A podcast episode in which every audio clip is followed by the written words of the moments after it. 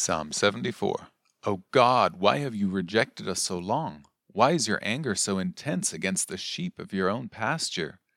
Remember that we are the people you chose long ago, the tribe you redeemed as your own special possession. And remember Jerusalem, your home here on earth. Walk through the awful ruins of the city. See how the enemy has destroyed your sanctuary. There your enemies shouted their victorious battle cries. There they set up their battle standards. They swung their axes like woodcutters in a forest. With axes and picks they smashed the carved paneling. They burned your sanctuary to the ground. They defiled the place that bears your name.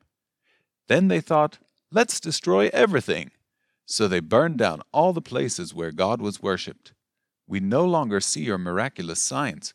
All the prophets are gone, and no one can tell us when it will end. How long, O God, will you allow our enemies to insult you? Will you let them dishonor your name forever? Why do you hold back your strong right hand? Unleash your powerful fist and destroy them. You, O God, are my King from ages past, bringing salvation to the earth. You split the sea by your strength and smashed the heads of the sea monsters. You crushed the heads of Leviathan and let the desert animals eat him. You caused the springs and streams to gush forth.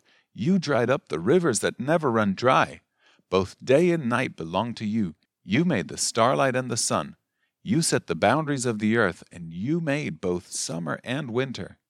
See how these enemies insult you, Lord. A foolish nation has dishonored your name. Don't let these wild beasts destroy your turtle doves. Don't forget your suffering people. Remember your covenant promises, for the land is full of darkness and violence. Don't let the downtrodden be humiliated again. Instead, let the poor and needy praise your name. Arise, O God, and defend your cause. Remember how these fools insult you all day long.